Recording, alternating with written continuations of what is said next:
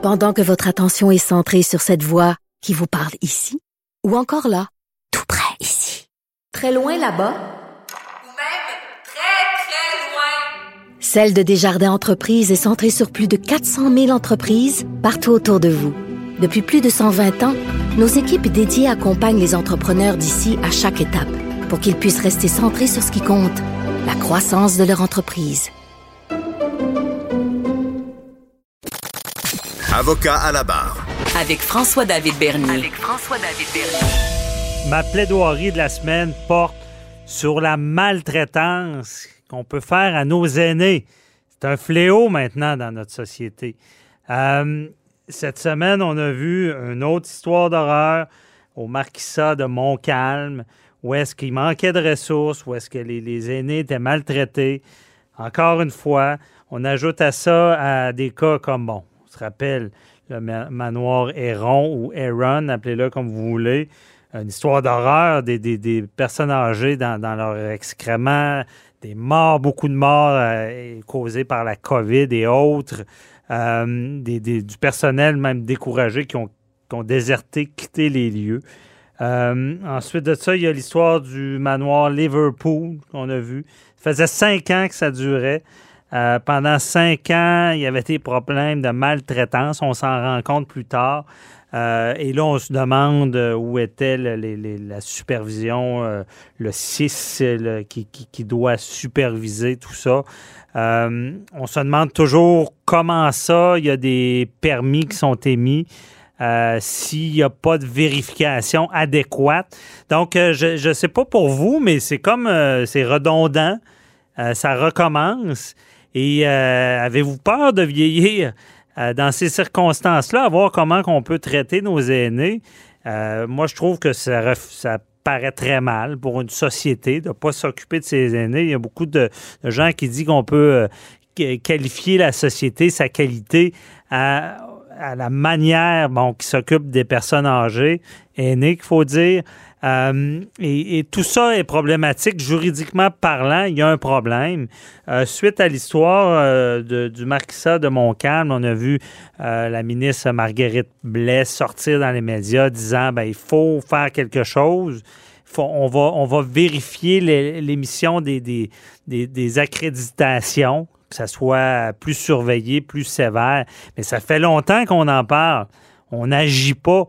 Euh, J'ai l'impression qu'il y a. il y a- et, d'ailleurs, sachez qu'à l'émission, on va beaucoup parler de ça. Je reçois tout à l'heure un invité, on ne le nommera pas, mais sa mère doit euh, euh, obligatoirement faire ses excréments dans une couche. Donc, on a arrêté de, lui permettre d'aller aux toilettes. On disait que c'est trop dangereux.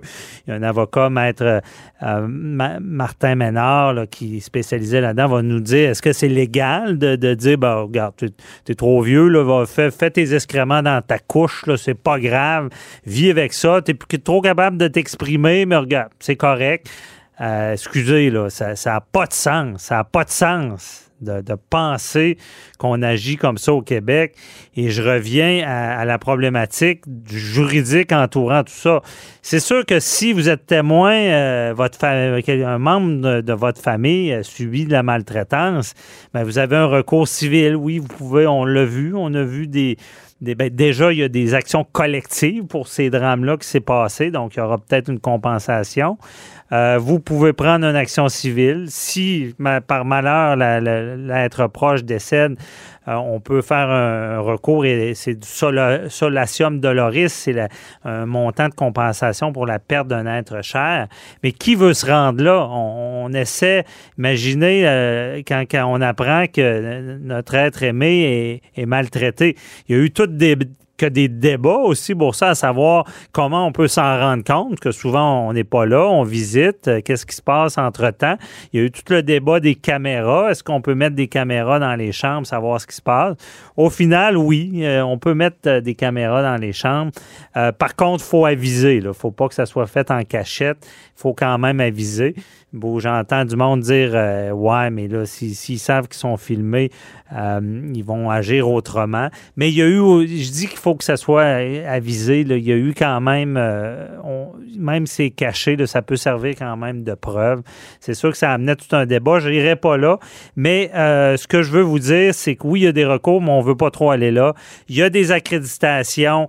il y a plein de promesses de politiciens disant qu'on va être plus sévère, mieux vérifié. Mais là, on voit l'histoire du euh, manoir Liverpool, ça faisait cinq ans. Euh, puis ça fait plusieurs fois qu'on se rend compte que les directeurs, même des qui, qui doivent superviser tout ça, n'étaient pas au courant. Euh. au final, c'est jamais de la faute à personne. Même les gestionnaires disent ben on, se justifie puis on voit pas de, de sanctions.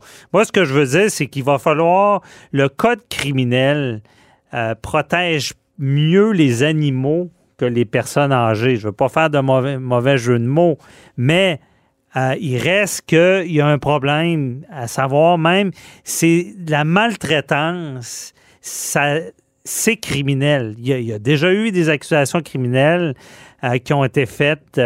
on appelle ça de la négligence criminelle. C'est l'omission de fournir des soins à la vie.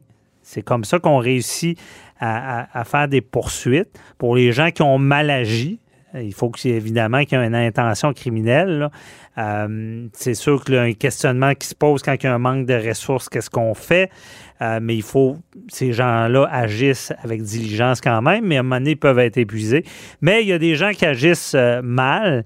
Et là, le questionnement qui se pose de plus en plus au Québec, c'est à savoir, ben, s'il n'y a jamais personne de responsable, et qu'il n'y a pas d'exemple de données parce qu'il n'y a pas de poursuite même aux criminels, euh, comment ça va changer, comment les, il va y avoir euh, de, des gens qui peuvent être punis pour de la maltraitance ou d'avoir laissé faire la maltraitance?